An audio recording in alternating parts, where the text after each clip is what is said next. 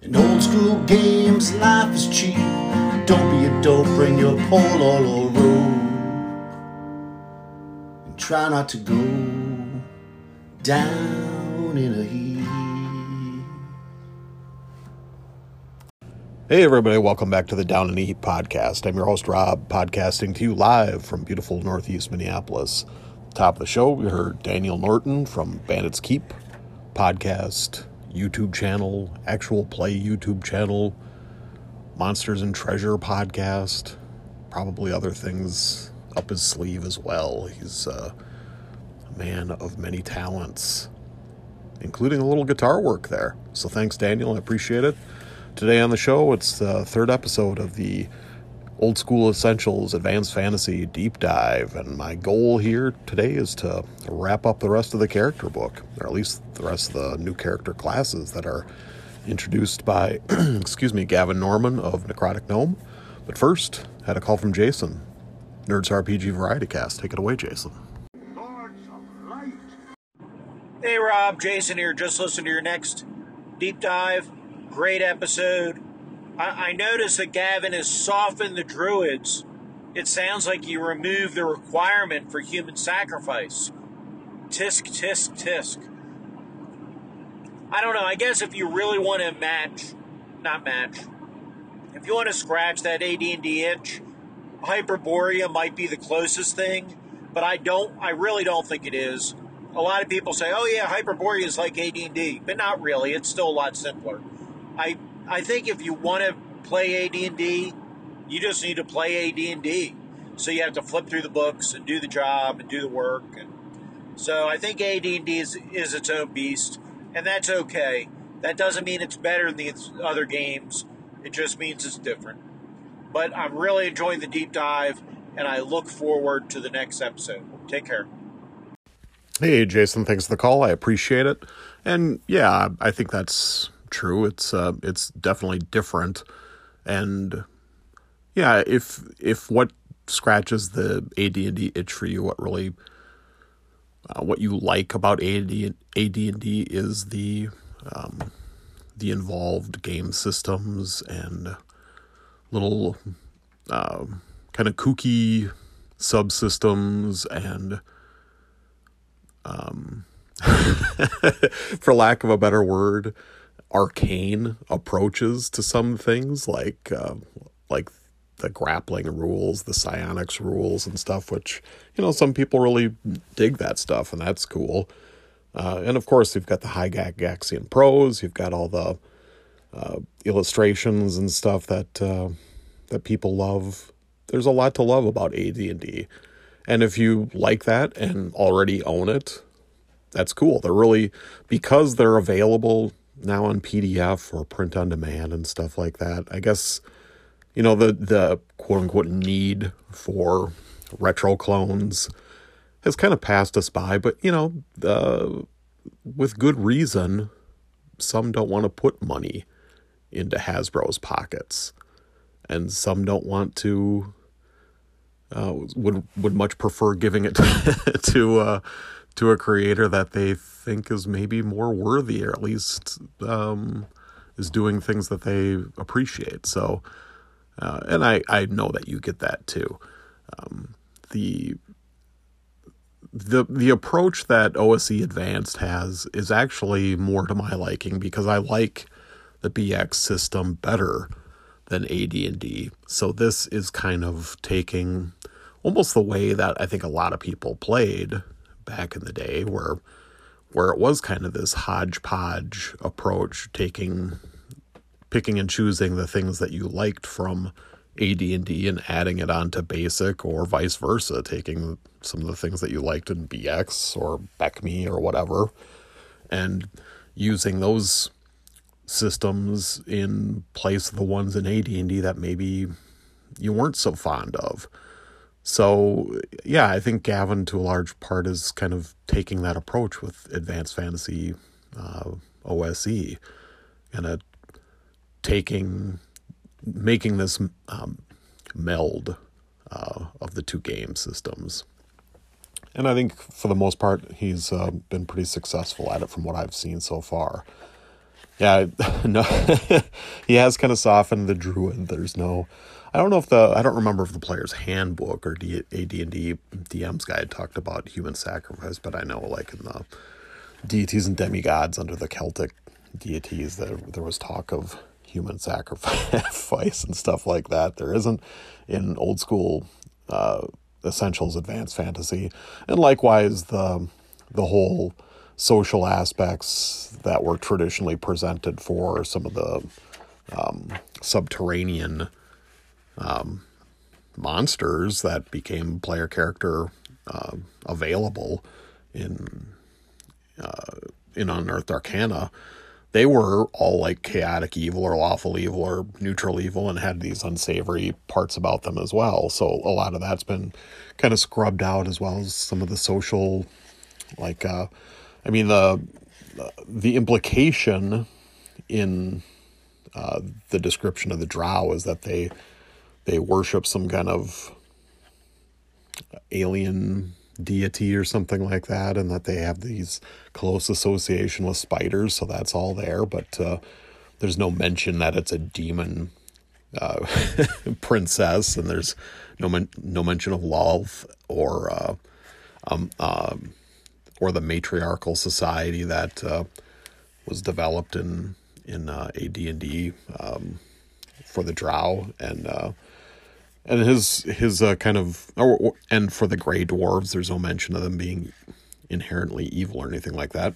He does address it here on page four of the uh, character book of old school essentials advanced fantasy.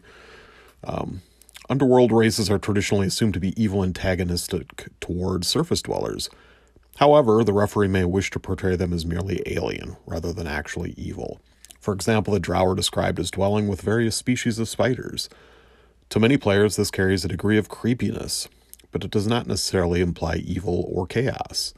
Instead, the referee could choose to portray Drow as neutral aligned guardians of murky, cobwebbed crystal caverns. So, yeah, it's it's presented in a much more kind of I don't know, setting agnostic kind of way. So, I think that's fine. But uh, yeah, thanks for the call, Jason. And now let's move into the rest of the characters in Old School Essentials Advanced Fantasy. Maybe my sorcery can break its grip.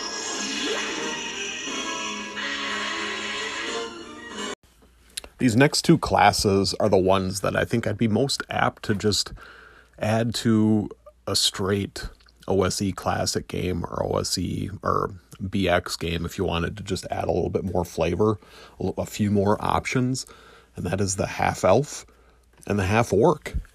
The half elf is more or less uh, elf light. It's uh, uses the the same template as the elf character. Uh, so you've got uh, a character that's half human and half elf. They can use any armor, any weapons. Uh, they have a d6 hit die.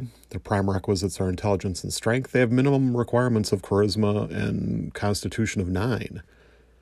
Um, they they have the same like detecting secret doors ability as an elf, infravision of sixty feet. Um, they don't have the immunity to the paralysis of ghouls, and they don't have as many languages. They only start out with Common and Elvish, along with their alignment language if you use that. Uh, but the the THAC0, the saving throws, uh, are exactly the same as an elf. The biggest difference is that uh, the level protect progression is much more rapid for the half elf. They use the same experience point requirements as a magic user. So they will come into more hit points a lot more rapidly than the elf character who needs like 4,000 to get to second level, 8,000 to get to third, whereas the half elf is 2,500 and 5,000 respectively. So the the half elf is generally a level ahead of an elf character class, and they can go up to 12th level, whereas an elf is limited to 10th.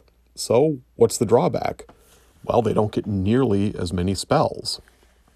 They don't begin with a spell, they get one at, at second level, and their progression for spells is much more slow. There are a couple spots where they don't get any more spell slots and they can only get up to fourth level spells.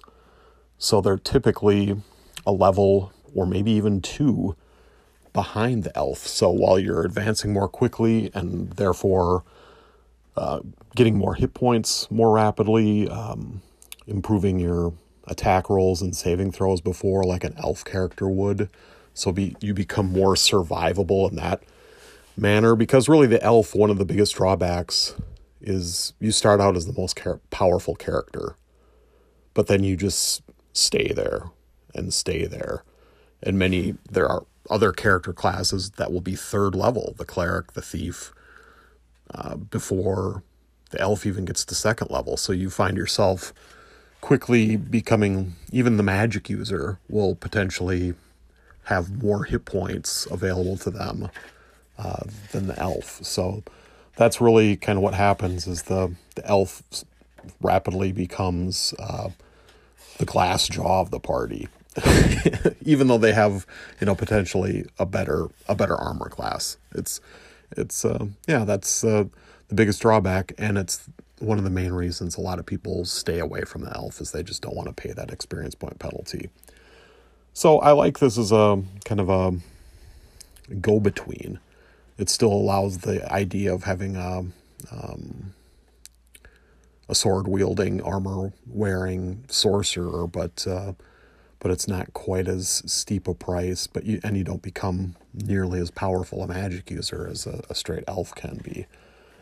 Now, one thing I, I kind of wish, and maybe what I'd do, is that the half elf, to me, maybe should be more flexible. Uh, perhaps they should be able to choose what kind of magic they cast. It's not ju- not always magic user spells. Maybe instead they could choose to cast cleric spells or druid spells. I'd probably let the character, the player, decide at, at character creation which approach they were going to take, and I'd be fine with them choosing any one of those things. Uh, there's advantages and disadvantages to all the spell lists, so yeah, that's maybe what I'd do. And if they chose cleric or druid spells, the prime requisite would probably switch from intelligence to wisdom. Easy uh, fix and easy modifications. The half orc might be my favorite of the classes I've gone over well, of the ones I've gone over so far, definitely it's my favorite. And I'm biased for if I play a non-human in D&D or a D&D type game, it's typically a dwarf or a half orc. Um, I don't know why I like them. I just, maybe it's the idea of being kind of an outcast or something is uh, is has some kind of appeal or something. But uh, yeah, so the half orc as a class in old school Essentials Advanced is kind of a brigand type of character. So it it blurs the lines, has elements of both the thief and a fighter. So it uh, the half orc has prime requisites of dexterity and strength. There's no prerequisites requirements for attributes. They use a d6 hit die. They can use uh, leather, chainmail, and shields, so they can't use plate. Can use any weapon. They start out with Common and Orcish for languages, of course. Um, they have a the saving throw and to hit adjustments of a thief. Now the big drawback is uh, half orc. Well, to some might be seen as this.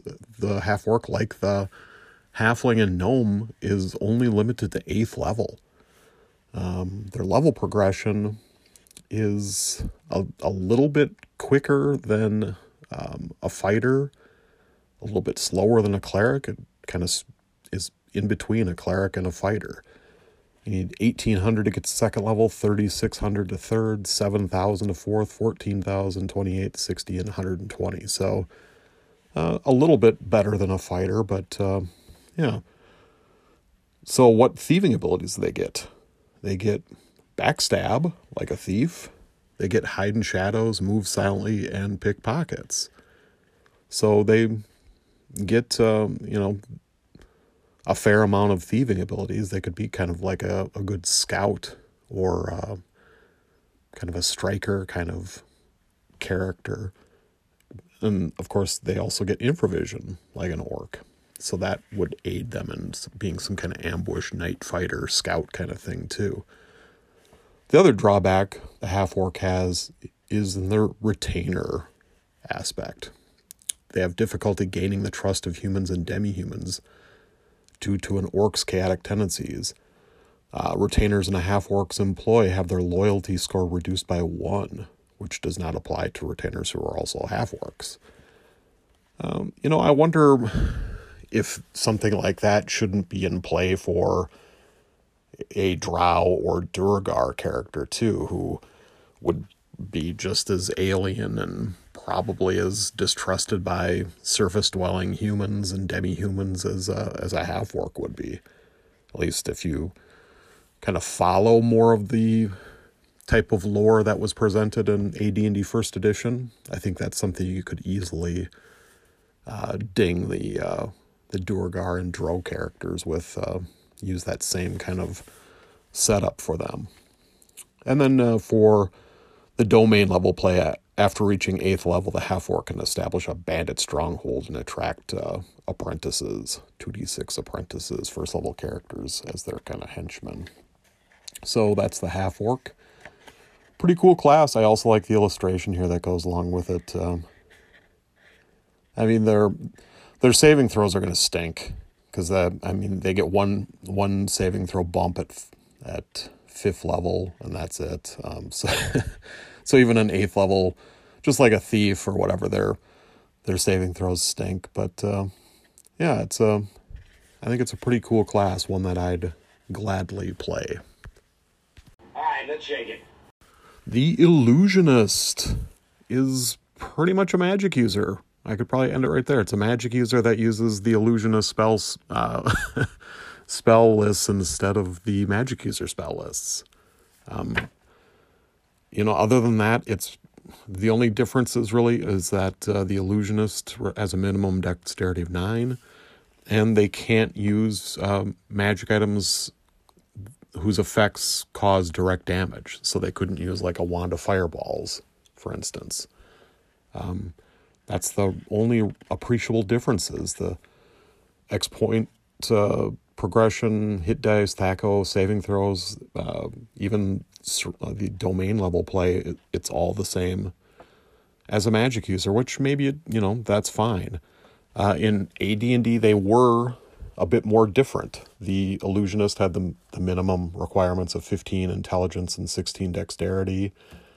They had a slightly more rapid uh, level progression. I think they only needed they needed like 2200 to get to second level instead of 2500, so it was just slightly better, like 10% or something. Um and they at upper levels, the illusionist spells capped out at seventh level spells, whereas the magic user spells went all the way up to ninth level. So the magic user had more, you know, really high power potential than the illusionist. But we really won't come into um, a lot of the differentiation until I cover the the illusionist spells in a future episode. And now we come to the Knight, which is the OSE advanced take on the AD&D Cavalier, which was introduced in a Dragon magazine and then into uh, Unearthed Arcana the Cavalier, if I remember right, had pretty high minimum requirements of 15s, I think, in strength, dexterity, constitution, and then I think they had minimums uh, in intelligence and charisma as well. And the one really uh, unique thing, well, one of the unique things about the Cavalier was if uh, they introduced the idea of social standing, rolling for that before at character creation. And if you rolled something below upper class, you your character actually started out at zero level and they had to progress through a couple like squire kind of zero levels before they became a first level cavalier. Um, so unless you rolled really high, like a 91 or higher, I think, on percentile dice, your your Cavalier started out at zero level. Um, and the the real advantages you had other than um well the class abilities if i remember right is you got bonuses when you were fighting on horseback you got bonuses fighting with a lance like you were specialized with it and then i think you also gained other weapons of specialization kind of like how they added for the fighter you also had the potential to in- increase your physical attributes. So, like the fighter had the exceptional strength if they had an 18, you also rolled percentiles. So, you could have 18 23 strength or 18 double zero strength. You did that for all the physical attributes as a cavalier character. So, at character creation, you'd maybe have a 16 43 strength and a 15 94 dexterity. And every level that you advanced, I think you rolled a d10 and added it to that so you could slowly increase your ability scores, which was not a possibility for any of the other classes in AD&D. So that was another kind of unique thing about the class. Now, the OSE uh, knight is definitely taking that kind of idea so they have a they have minimums of only nine in Constitution and Dexterity with a prime requisite in Strength. Uh, they use a D8 hit dice just like all the other fighter types. Their armor uh, is they can't use leather armor because that's not seen as um, uh, becoming of a knight. It's the armor that serfs and levies wear, not not proper knights, so they have to wear chainmail or better. And they can't use any missile weapons. That's a huge drawback, only being able to use melee weapons. They have to follow this chivalric code. Uh, social standing, they. Um, knights of first and second level are known as squires and are not yet regarded as true knights. Upon reaching third level, the character is knighted by their liege and gains the right to bear a coat of arms. Um, a knight must have the same alignment as their liege. Yeah, and then they so they have to follow this chivalric code, which is just like it was in the um, AD&D Cavalier. They have uh, something about dishonor. A knight who brings dishonor upon themselves or their liege. This may include changing alignment. May have their knighthood revoked. In this case, the character becomes a fighter of equivalent level. It may be possible to regain the status of knighthood by performing a special quest. Um, prowess of arms. Knights regard armor as a. So. All right. They'll always favor the most impressive and impervious looking armor available. Single combat in a battle, a knight must attack the most powerful or worthy foe in single combat. Uh, so, what do you get for these things? Uh, well, not much. Uh, flying mounts, a knight of fifth level or higher can train fantastic flying monsters as mounts. So, uh, in general, a knight may train flying monsters of hit dice at most equal to the knight's level. So, you could potentially train a Pegasus or a Hippogriff or a Griffin or something like that um, which is kind of cool. Um, for horsemanship, they're they have ability to assess uh, steeds. They can urge their uh, their steed to greater speed. From fifth level, they can they can generally move their their steed up a movement rate bracket uh, for an hour once per day, which you know, that, that could be useful in a chase or trying to evade someone. They can claim hospitality. They can expect hospitality and aid from nobles and other knights of the same alignment or social affiliation. And they're expected to extend such hospitality in kind. They get plus one to attack rolls when mounted. Yeah, that's I I guess that's that's cool, but um, uh, you know, whoop de doo. Um, strength of will. This is pretty good. They're immune to all supernatural fear effects, and from third level on, companions within ten feet of the knight gain plus two on saving throws against fear effects, and retainers and mercenaries under the knight's command within ten feet gain a plus two bonus to loyalty or morale. That's good. Uh, beguilement. Knights gain a plus four bonus against uh, on saving throws against hold spells, charms, mind control, hypnotism, suggestion, etc., and plus two against illusion. And and they do gain a saving throw, one that's not normally allowed against sleep spells. So that's all pretty cool stuff. Now, does it warrant having a, a slower experience point progression than a fighter?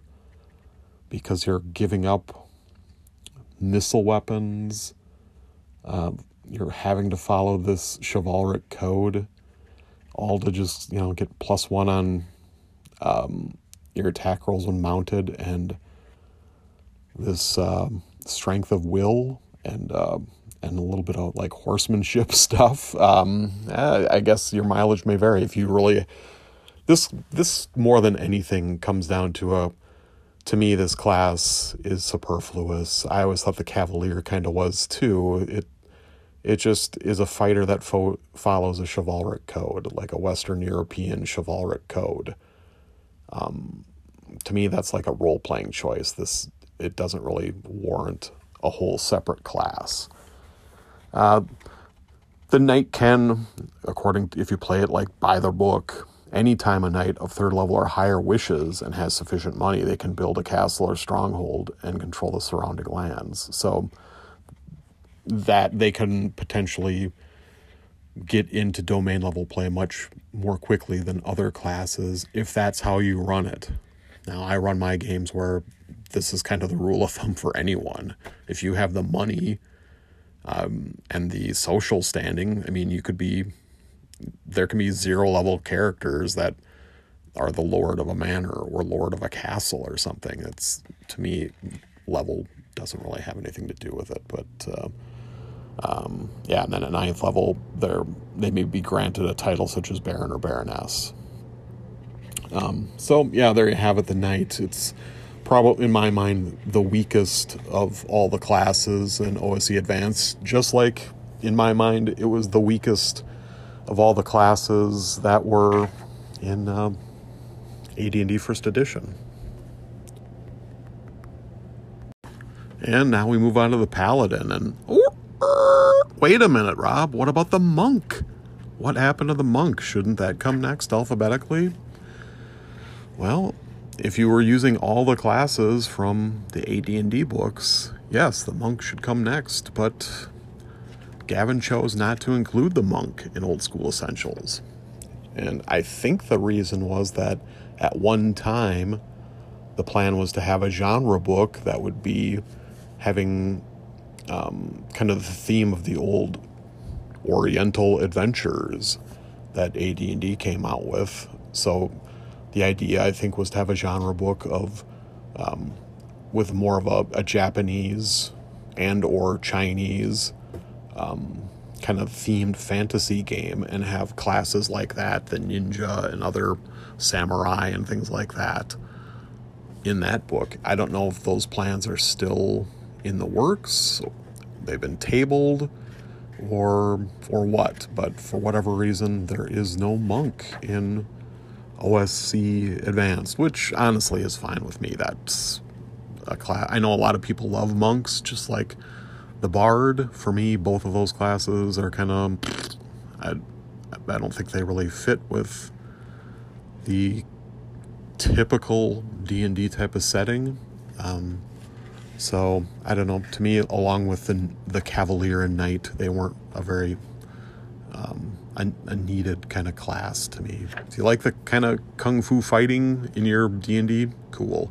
You could easily make your own monk will not find it here. Oh, let's shake it. And now the Paladin, maybe the most problematic character in, in a lot of parties, ones that cause all kinds of trouble. But is it watered down a little bit? Are some of the harsh restrictions of the Paladin removed in the OSE Advanced? Well, yes, a little bit. For one, they don't need a 17 charisma and a 13, or 17 charisma and a 13 wisdom and 12 strength and 9 constitution. All they need is a uh, 9 charisma in OSE Advanced. Their prime requisites are strength and wisdom. They use a d8 hit point like all the others. fighters. Any armor, any weapons. Uh, let's see. Paladins are warriors sworn by sacred oath to the service of a lawful holy order. They must be lawful. If the character's alignment ever changes for any reason, they lose all class abilities and become a fighter at the same level. The referee may allow the character to perform a quest or atonement in order to regain the status of paladin. Uh, let's see. Th- is that it? Is I, I think that's it as far as so there's nothing in here like in the first edition AD&D where they could not knowingly adventure with evil characters or even like chaotic characters. So this is not nearly as as severe as the AD&D paladin, which I kind of like because if someone chose to be a paladin in AD&D, that basically was like telling all the other players in the in the group, all right, you guys can't be any of these things. Here's my list of demand, demands. Um, so of course, I mean, you could have a conversation before the game starts and agree, yeah, we want to, um, if let's make this type of party, you know, um, in which case you're all on the same page, right? But if you're just making characters independently and you all come together and it's like, oh, oops, I made a chaotic neutral thief, or I'm my character's an assassin, or whatever, it's like, no, this is oil and water. It's not going to work. Um, the paladin in AD&D also had some at will or constant powers that were very powerful. They could detect evil at will, and they, best of all, had a permanent, constant protection from evil about them. I think within a 10 foot radius. Um, that's really powerful stuff. And I think wisely was jettisoned here. If you want to have the character classes be a little bit more in line with one another, a little bit more balanced, I think that was uh, a wise decision. They still do have a lot of powerful things, though. They are immune to all disease, just like the original Paladin.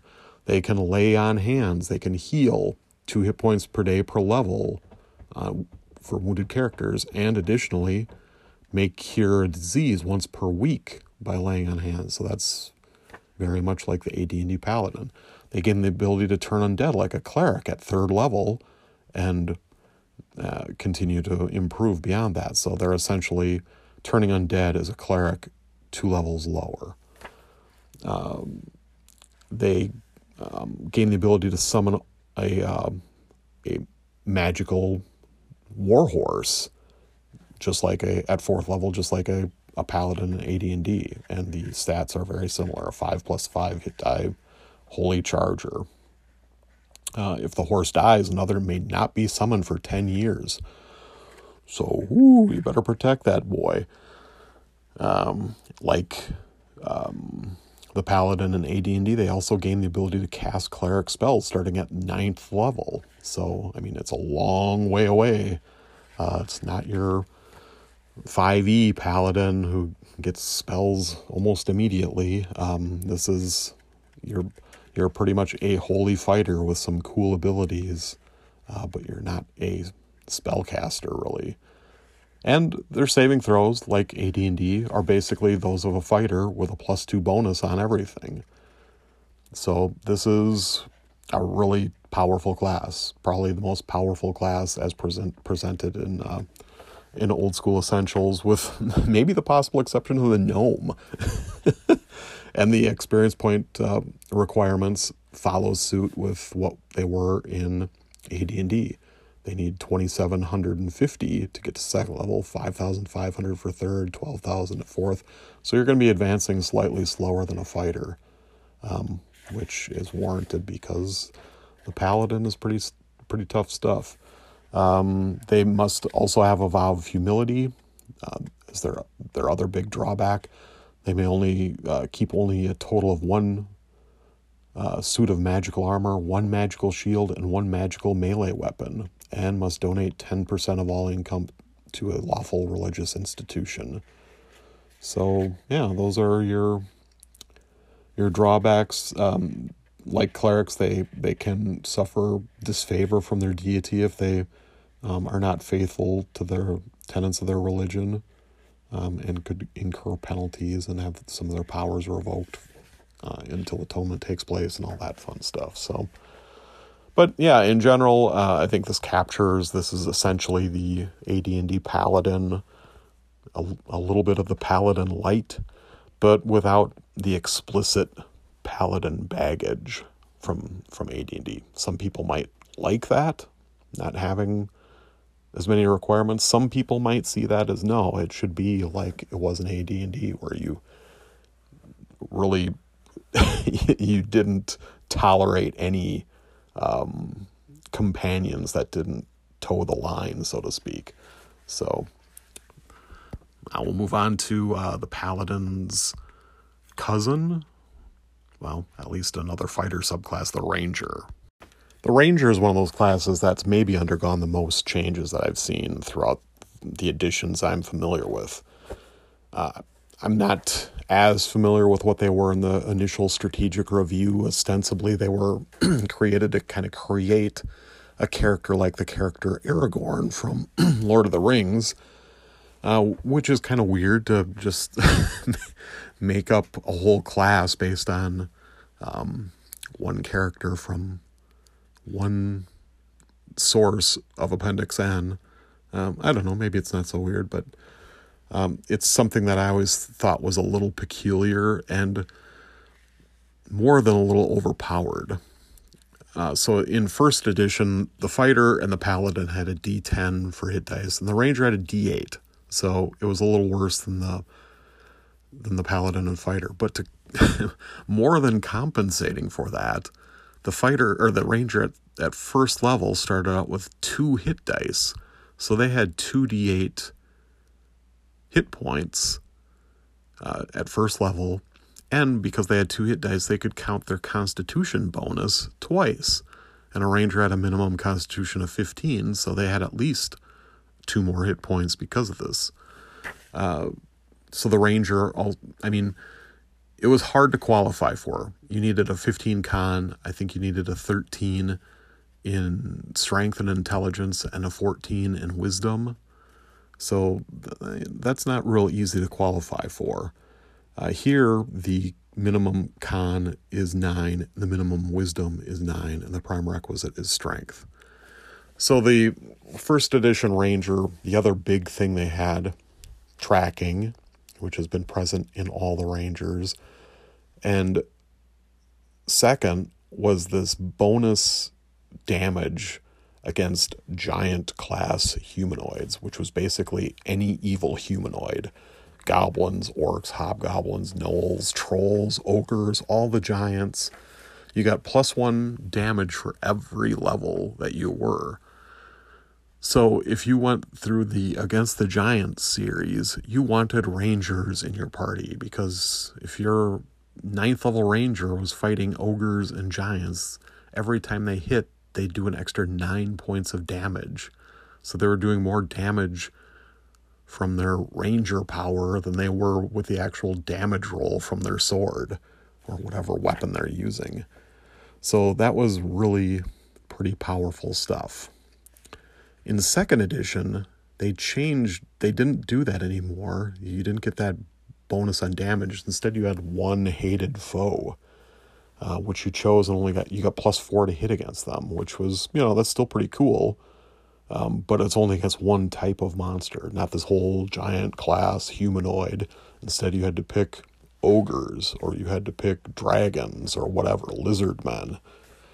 Um, and they also uh, they also gave the ranger moving silently and hiding in shadows if they use studded leather or or lighter armor.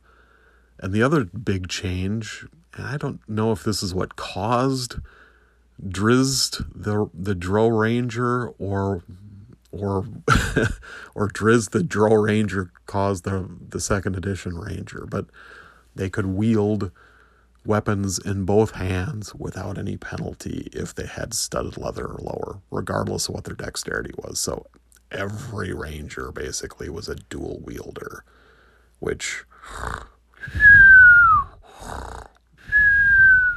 talk about samey boredom.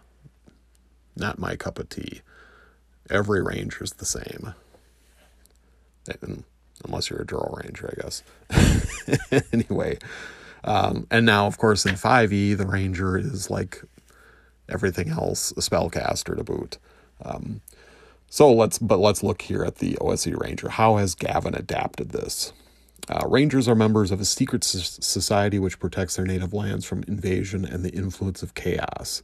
They are skilled warriors who are adapted to life in the wilds.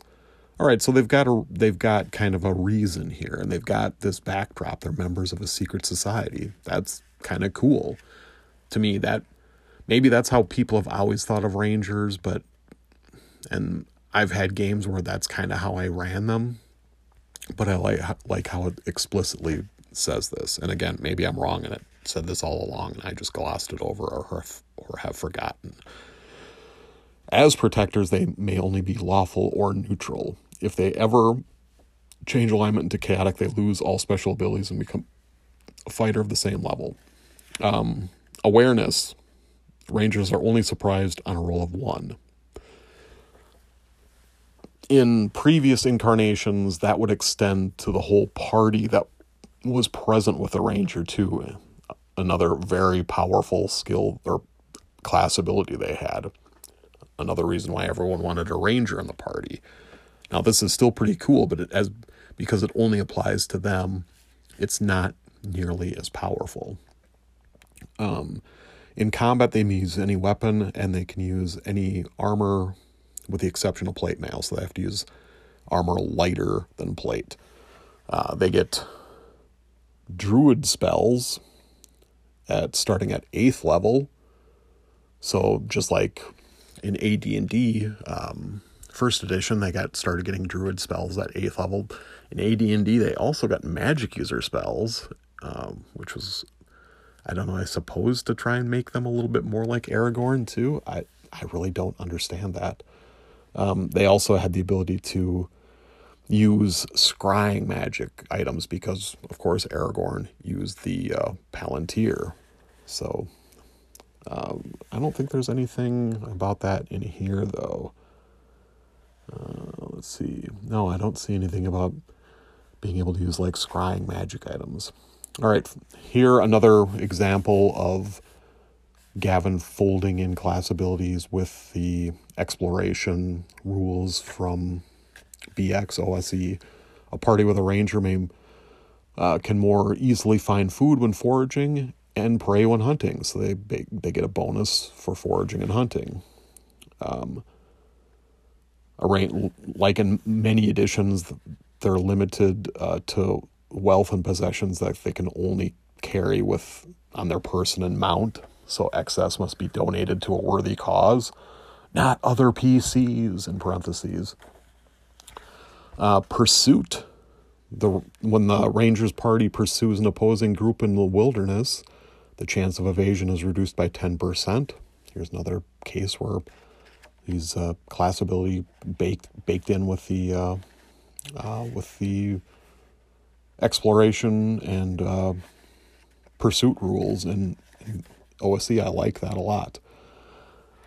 This to me is a, an interesting choice. So rather than like some of the other classes where they just have move silently or hide in shadows like like a thief so that's how the barbarian is is working that's how the um, half orc is working but the but the Duergar and the Ranger instead have this three and six chance of hiding and moving silently in the wilderness. The Duergar has a three and six chance of moving silently, I think, underground, right?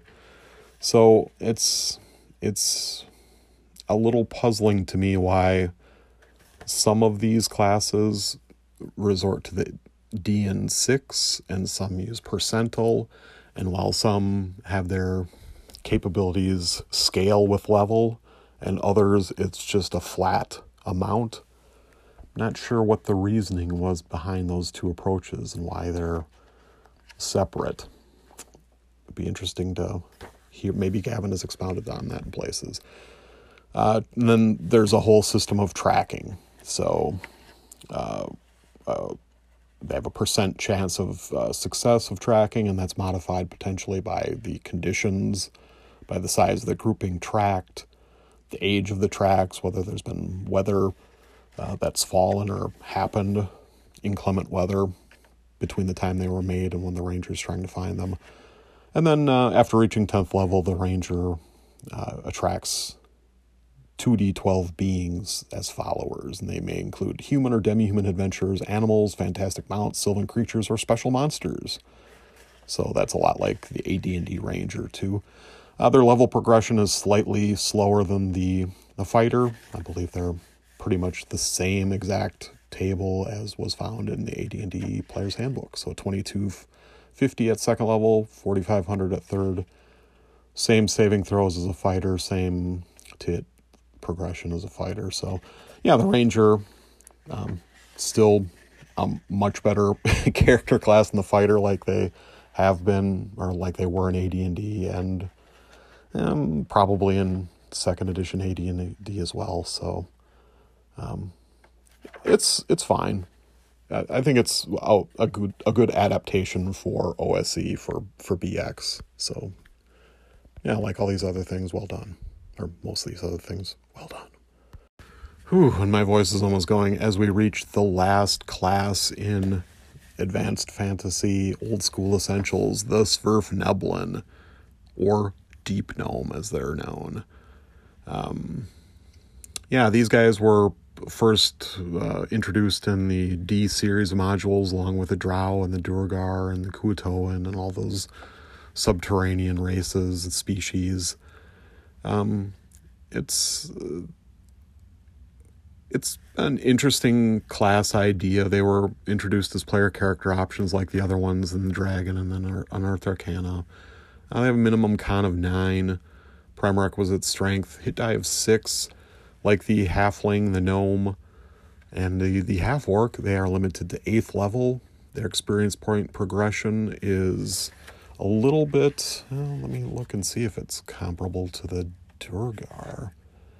No, it's so it's slightly less than the magic user, slightly more than like the dwarf, and slightly less than the straight gnome. It, it, like it would be really interesting to hear how Gavin arrived at, at these various level progression charts for the the brand new things where there was no kind of reference point. Um, the gnome, the Svirfneblin, the Duergar, the half orc.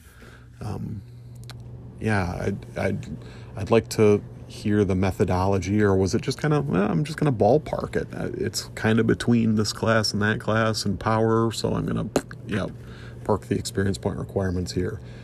Uh, their saving throws are just like a gnome, so they're they're similar to the dwarf and halfling, but a little worse in breath weapon, a little better in spells, um, and because the progressions for to hit and saving throws um, follow the same progression as a fighter rather than a magic user like the gnome does they have two tiers of advancement within their eight levels, so they can potentially get better saving throws than just the the gnome, the surface dwelling gnome. Um, so they're but they're pretty much all about their special abilities. Um, well, before that though, they can use any weapon and armor appropriate to their size. Uh, their languages, they get the common, deep common, gnomish, dwarvish, kobold, and the language of earth elementals. I wonder what that sounds like. Uh, they have the uncanny ability to blend into stone. They can go unnoticed with an environment of natural or carved stone so long as they remain, remain silent and motionless. Chance of success is 4 and 6 in gloomy conditions or 2 and 6 in well lit conditions. It's pretty useful. Um, They like like gnomes and halflings due to their small size. They get a plus two on their AC when attacked by uh, opponents larger than humans. They have the same kind of detecting, construction, mining kind of stuff as gnomes and dwarves. They get a plus two on saves versus illusions. Um, they have 90 foot infravision, but unlike gnomes and like Duergar and Drow, they have the light sensitivity drawback. So minus two to hit and minus one on AC and bright light. Um, then they have this other thing called Stone Murmurs. In I think in the the player character species for AD&D and Unearthed Arcana, they just gave them the ability to like summon an earth elemental or summon a Xorn or something, or maybe in groups they could do that. Um, I don't remember exactly how it went, but in OSE they have this ability. They can understand the imperceptible grumblings of stone. If a Svirfneblin stands quietly for one turn with their ear pressed against a stone surface, they have a 2 in 6 chance of divining one of the following pieces of information. Player's choice. The presence of secret doors in the stone within 10 feet. The presence of gems or precious metals up to 30 feet beyond the surface. The presence of living creatures up to 30 feet beyond the surface. The presence of bodies of water or open spaces up to 60 feet beyond the surface.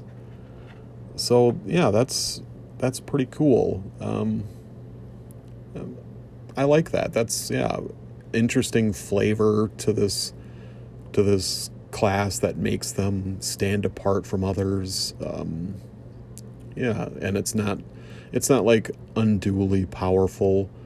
Um, you know, as a DM, I'd probably kind of try and rein that in, saying that you couldn't just stand there forever until you until you detected the secret door. You know, um, that maybe you could only do it for one turn and then it uh, wait some period or something just so it didn't get abused.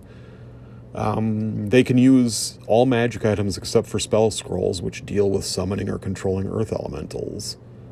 This includes items that can normally only be used by spellcasters. At eighth level, for their domain thing, they can attract. They can construct a subterranean stronghold that will attract Svirfneblin from far and wide. And because of their connection with earth elementals, 1d3's 16 hit die earth elementals will live in the rocks around the stronghold and will be friendly with the Svirfneblin. So they don't gain the ability to like summon earth elementals, but at 8th level, they attract them to kind of uh, be friendly residents or whatever, or, or uh, allies of the, the Svirfneblin Lord. So it's kind of a elegant way of um, having that flavor of having earth elementals dealing with you, but it's not like you can just go to the Tomb of Horrors and summon an earth elemental. You have to. It's only hanging out in around your stronghold to help help out there. So, yeah, I think this is of the Underdark characters. I um, maybe not surprisingly, the Svirfneblin seems like the most palatable to me of the ones presented. But you know, all of them could work if you're if you're running a, a, a underworld kind of campaign. I think whether or not they fit in all types of settings is uh, yeah, your mileage may vary, right? So I think I'm approaching about an hour, and I should probably pull the plug on the mic here rather than blabbing on about the rest of the uh, advanced characters. Maybe that will be a separate episode, or maybe I'll fold it in with uh, with the next when we start talking about spells or monsters or something else in the old school essentials advanced fantasy box set by Gavin Norman of Necrotic Gnomes Games. So. Thanks for listening to all of this. Thanks to Jason for your call. If anyone else has any thoughts, comments, opinions, disagreements, what have you, you can send me a voicemail through Anchor, either the app or the web browser. You can send me a message, uh, like DM me in Discord. I'm on various Discord channels, most commonly on the Audio Dungeon Discord. Or you can send me a voice file at bigbalboni at gmail.com. And until I talk to you again, thanks for listening and don't go down in a heap. Just one more thing. I've been driving around here listening back to my draft as I run some errands. I, it occurs to me, if my memory serves right, that illusionists and AD&D actually could go up to eighth level spells, not seventh level spells. I think it was just clerics and druids that were limited to seventh level spells. And I wonder with the ranger and the duergar with having their stealth abilities as a X and six chance that doesn't change rather than percentage chances that scales with level. Wonder if that somehow is a, an adaptation of their enhanced chances to surprise uh, opponents, and that was the the reason there's a difference between it being more like a thieving ability and more instead like an enhanced chance to surprise people I think Rangers had that. And it wouldn't surprise me if Duergar had some kind of enhanced surprise range or something. Anyway, just spitballing. Thanks. See ya.